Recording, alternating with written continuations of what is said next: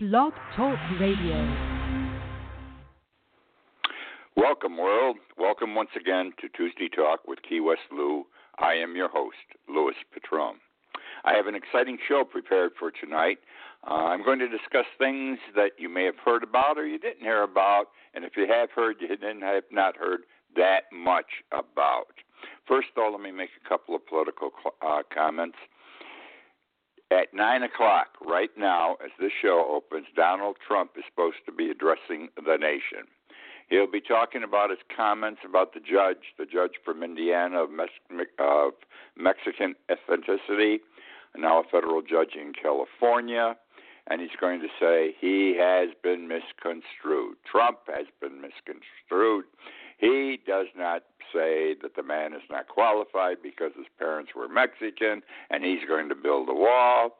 You, you just don't understand. He has not been fair. He has not been fair to this judge in his rulings thus far, and that's the reason why he must be disqualified. This is typical Trump. Every time he gets in a corner, he says, Oh, you people didn't understand me, and he changes his tune. Are the people going to buy it again? I don't know. I don't think so. But we shall see. Uh, one thing people, a lot of people are not aware of. This is the third judge on the Trump University case. Trump went after the other two judges, the first two judges on this case. Uh, one was black and one was a woman. He has had them thrown off because they were not fair. So, uh, you know, enough's enough. I don't think the judicial system can keep handling uh, his case the way it is and letting him uh, get rid of judges as he wants to. This is just not the way it's done, and it shouldn't be done for him. The other thing is uh, California just closed also. I don't know what the numbers are there because they just closed, and I have no way of knowing. Which brings me to my show, those of you who are with me. And I know that those of you who are not with me at this particular moment, because you're glued to television, you want to hear Trump, you want to know about California, you will listen to this show uh, in its archived version anytime you want, uh, starting immediately when this show closes. And day after day, it is available to because most people listen to this show, interestingly, in its archived version, its archived form, rather than listen to me live at this particular moment. Let's start. I'm going to talk first about a cashless society. You heard me, no cash. Everyone's going to have a debit card. No more dollar bills, no more green bills, no more any kind of paper bills, no more coins. All right, that's it and it's coming. And I'm going to tell you, within five years, I predict we are going to be a cashless society in the United States. Uh, and why? The government wants it. Our government wants this for a number of reasons I'll get into. And the banks want it that bothers me number one because if banks want it, it can't be good for the people, no question about it. But they all want a cashless society. The European nations want it. The Asiatic nations want it. The banks have been meeting on this issue for three years, big time meetings across the world, and they keep pushing for a cashless society. And why do they want this? Uh, they want to be able to press the button. The banks want to be able to press a button and lock your account up. In other words, people are going to have money in a bank, but what you're using is your a credit card on your own account. And it won't be cash because when you got paid by your employer or you had some money you were going to deposit, it's all done by one person's card to another card to the bank. Uh, there is no cash in between here. And uh, so all the banks have to do, if they don't want you to exercise your right to your account, is press a button and your account is sealed. It's locked. You can't get into it. The banks are concerned worldwide that this recession we went through is not the end. A bigger and worse one may be coming. The thing the banks uh, fear the worst is a run on the banks, where people run to the banks, charge in, and they take their money out because they fear the bank's going to fail. Well, if we're operating with this debit card thing or credit card, whatever way you want to describe it, you won't even go make a run to the bank because there may not even be a bank, by the way, because they're you got to use the card, and the card's been sealed. You can't use it, and this way they stop the run on the banks completely. The other reason is the banks can grab your money quickly. Remember, when you deposit money in a bank, whether in a checking account or a savings account, under law, and this is a sad law, but this is the law in this country, title to that money passes from you to the bank. Once you deposit it, you no longer have title to the money, which means that a bank can do anything with your money once it becomes their money because you deposited it. All right, and this uh, so the banks can do whatever they want. Uh, look what happened in Cyprus and Italy. Cyprus, they took 30% of everybody's money out of the banks, and they're working with cash. They were working with cash on this a few years ago because Cyprus needed the money to pay bills. Italy had the same problem a year or two ago, but they only took 30% of anyone's money in excess of 100,000 uh, euros on deposit. Also, the government likes it because now people can't launder money, or it should become increasingly difficult to launder money. Uh, so they can catch the money launderers. They just don't want it. They want to control our money. It's not really your money anymore, and anytime they don't want you to use your money, they just press a button. There ain't no way to take money and hide it if you don't trust the government, you don't trust business associates, or you don't trust anybody. It's gone. Because how do you hide money that's in some record keeping computer that is, doesn't issue cash? It just makes a computer entry on your account in a bank somewhere. A bad situation. It's coming. It's coming. It's coming. Uh, and it's already being used, by the way. Sweden. Sweden has been a leader in this. Uh, and they like it. and everyone likes it in Sweden, but I think people are foolish sometimes. Last year, full year, using the debit card approach, cashless society, only 2% of all transactions were cash. 98% of the transactions were with uh, with cashless money, the debit card, okay? 98% of transactions, that means your salary, what you buy, your gas you pay for, a restaurant meal, a movie ticket. Uh, people owe you money. They pay you. Everything's through the cards. There is no cash. All right? And also, more than Sweden's got over 900 banks. More than half the banks in Sweden do not even keep cash on hand anymore. Everything is by the card. So, what am I saying? It sounds confusing. It really isn't. We aren't going to have cash in our hands anymore, and so the banks can control and the government can control our money rather than we control our own money. Our lives are going to be more difficult. Our lives are not, are going to be more difficult, guaranteed. Watch out. Another surprise coming. Guess what?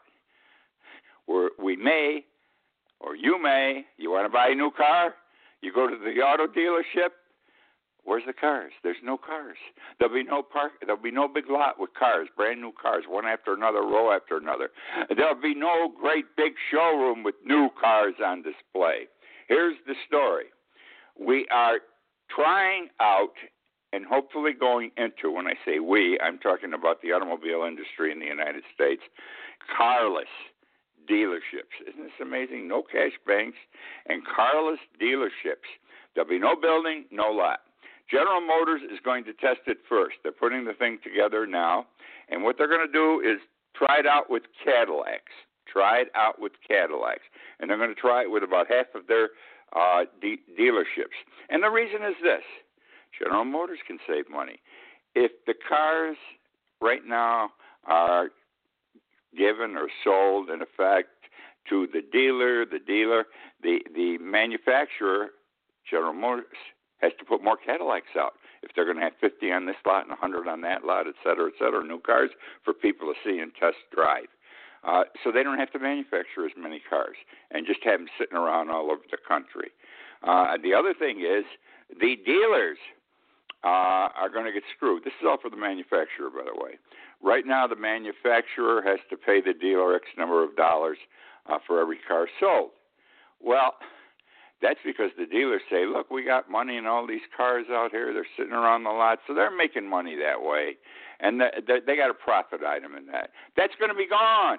That's going to be gone. The dealers will be paid less by General Motors because they won't have had to put their hands in their pockets to pay for this 100, 150 cars just sitting in the lot. Okay? These things are going to be called a virtual dealership. Instead of the big, glorious, fancy room with the cars sitting on the floor of the new cars and the big lots, you're going to go into a much smaller building. They're going to give you a headset headphones.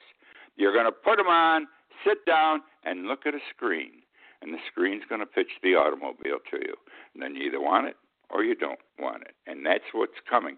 I'm not I'm not as convinced carless dealerships are going to be a thing uh, definitely in the future as I am that we will be a cashless society. Uh, no one wants to pay taxes, but I want to tell you something the people who refuse to pay taxes the most or who do not want to pay taxes the most are the rich. Look at Donald Trump. He still hasn't given up his tax returns.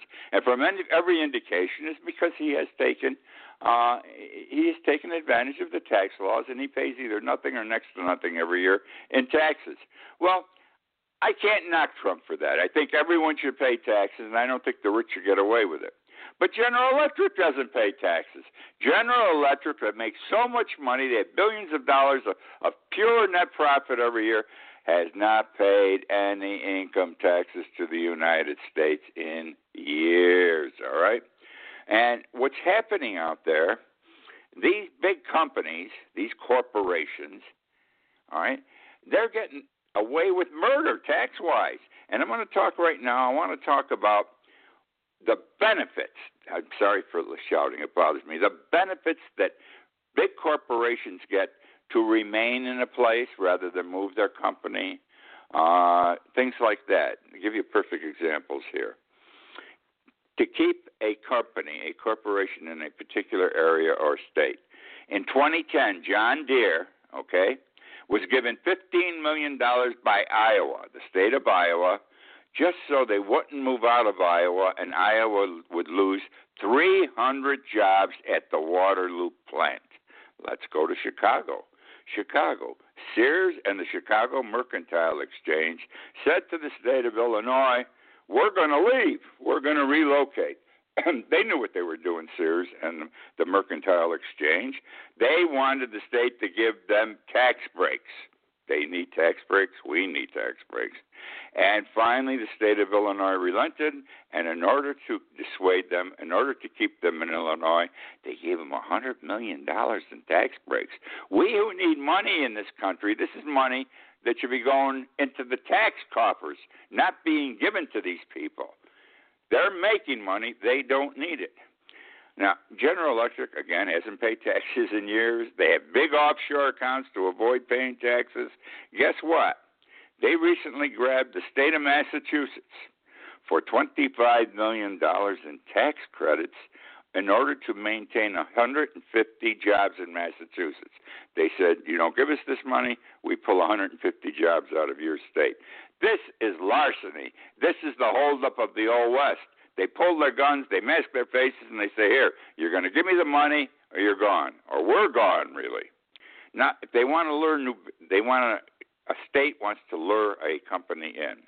North Carolina recently paid $320 million to Apple to convince Apple pay. They give them tax benefits of $300 million, $320 million for Apple to build a plant in in North Carolina. At the same time, the same state, North Carolina, gave $250 million, would you believe this, in tax breaks to Google to build a plant. All right. They're both building. They're both putting up buildings for data servicing. Uh, Kentucky, five hundred million dollars in tax breaks to Toyota and Ford to convince them to build plants in their state. Now, let me point out the biggest screw job of all because, my friends, these are free bucks to these corporations who can well afford to pay taxes, don't need this money. It's described in the books as corporate welfare. Boeing, probably the biggest airplane manufacturer in the world. Every country uses Boeing planes. They're used in peace, they're used in war. Okay? And a major plant, the major plant, is in Everett, Washington. Everett, Washington, where jetliners are assembled. The building that they are assembled in is the world's largest building. It is the world's largest building. Well, Boeing said to the state of Washington, you know, we've been here a long time. We're looking around. We may move, probably a new location. Guess what Washington gave the state of Washington to Boeing to make them stay in Everett, Washington? Biggest number ever $8.7 billion. An $8.7 billion package. Again, the largest governmental money giveaway in this country, all right, to get them to stay. A disgrace. Corporate welfare's got to be looked at. They talk about it in Washington, they do nothing about it. Well, where do we live? We live in the suburbs or we live in the city. The city's called urban living, the suburbs is suburbs living, suburb living. Uh, and today, most people, the greatest influx of people, live in the suburbs. They work in the suburbs, suburbs, the majority of their jobs are in the suburbs, and the majority of American residences are in the suburbs. What about the cities, the urban living? Well, there, central cities, central parts of a city, central city living is coming back. It's coming back big time all over the country. But it's for living. It's not for working. It's not for working. Uh, but it's living for only the rich, because only the rich can afford the expensive condominium, condominiums and apartments that have been constructed. All right? It, the middle class cannot afford it. The young working people can't afford it. Look at the rents. Think of New York City, for example. The rents for a 600 square foot apartment are three to five thousand dollars a month. You, you stack your bodies in there if you're sharing that small apartment, because that's what it costs. There, there's no room inner city. These kids are forced to pay big dollars. It's no different than Key West, by the way. You can get 600 square feet. You can rent a, a lovely 600 square foot apartment for 1800 to 2200 dollars a month. Another absolute disgrace. All right, but there's no mo- there's nothing there. There's nothing downtown for these people unless you're rich. So another interesting thing uh, develops here because you have dense urban living, they're living in small quarters, these young people, and I have to talk about small young people here. Uh, and their quarters are expensive and again tiny. It discourages child rearing. Discourages child rearing. And San Francisco is a perfect example. All right. a recent study came out. I'm laughing as I say this, but it's true. There are 80,000 more dogs in San Francisco than there are children. 80,000 more dogs in San Francisco than there are children. Want to talk about the water crisis? I'm going to touch on on Flint, Michigan, who's still getting screwed, but there's another place. Here's the story. We're going to Alabama the West Morgan East Lawrence Water Authority in Alabama. West Morgan East, Lawrence Water Authority. They recently advised their 100,000 customers not to use tap water for drinking or cooking. Don't use your tap water for drinking or cooking. Don't even use it if you boil it. Don't even use it if you use a chemical filter because boiled water Chemical filters will not remove the contaminants in the water. Now, these contaminants just didn't show up overnight, just like in Flint. It's an accumulation over years, probably 30, 40 years, that this has developed because manufacturers, factories in the area dump their pollutants in water streams or near water streams, and the water underground gets polluted. And the pollutants that they have in Alabama uh, and there's two primary ones. I'm not repeating them because I can't pronounce them, they were that long, but are causing cancer, thyroid damage, birth defects, and developmental problems in children. One of the companies that has been pointed out in this situation as being a culprit is 3M. 3M, pottery making, glass making, 3M is contaminating the water supply in Alabama. Now, let this is even worse. What I'm going to share with you now. This is still I'm still in Alabama. Okay, the water authority also told the 100,000 customers not to drink, not to boil, don't bother using chemical filters, and oh by the way, we have no means to provide you with bottled water. We cannot provide you. We are unable to provide you with bottled water. Well, we're going to have big hearings on this, I'm sure. The EPA is going to get involved, everybody in Washington. But let me, let's take this scenario, this picture. This is somewhat similar to Flint, Michigan. Little has been done in Flint, Michigan. When did this happen? Six months ago? Roughly six months ago, discovered lead was, was, was it was flaking off. It's getting into the water supply, and again, you have uh, the development of a child's brain is affected big time and they have no other water to use but this water. And so, remember the congressional hearings, the senators, the congressmen, they're saying to the witnesses, they're saying, You should be ashamed. My God, how could you let this happen? Never heard of bad water. Something has to be done. Well, they're still sitting on their asses in Washington. Nothing has been done yet. And it's all over money. The president said, I need X number of dollars. The Senate said, We'll give you about a third less. and and the House of Representatives said, "We're going to give you half of what you want," and the president says, "I need it all." And they, there's no agreement on the money. It hasn't come up for vote yet neither house because they're so far apart, the Senate and the House of Representatives. Uh, and so nothing's being done in Flint while these farts are arguing in Washington, the people still have that crappy, lead polluted water in Flint, and nobody's helping them out. I don't understand it. Let me say this to you, too. Those in the Senate and in the House of Representatives who are opposed, who are opposed to federal funds going to Flint, Michigan, you know what they're saying? It's the governor's fault. The state of Michigan should pay and not the federal government. I thought, excuse me, we're one human family. We call ourselves in Key West one human family, and we should be united in the whole United States. I thought the purpose of government was to help and assist those in time of emergency. This country, our country, has consistently failed its people in a time of a large emergency, starting with the flooding of New Orleans. Think about it. That's where we are. We're still screwing Flint, Michigan. We're about to screw the people in Alabama, and who knows where next. You know that little guy in North Korea, uh, Kim Jong Un. Kim Jong Un. I think he's 28 years old or something, or 30 years old.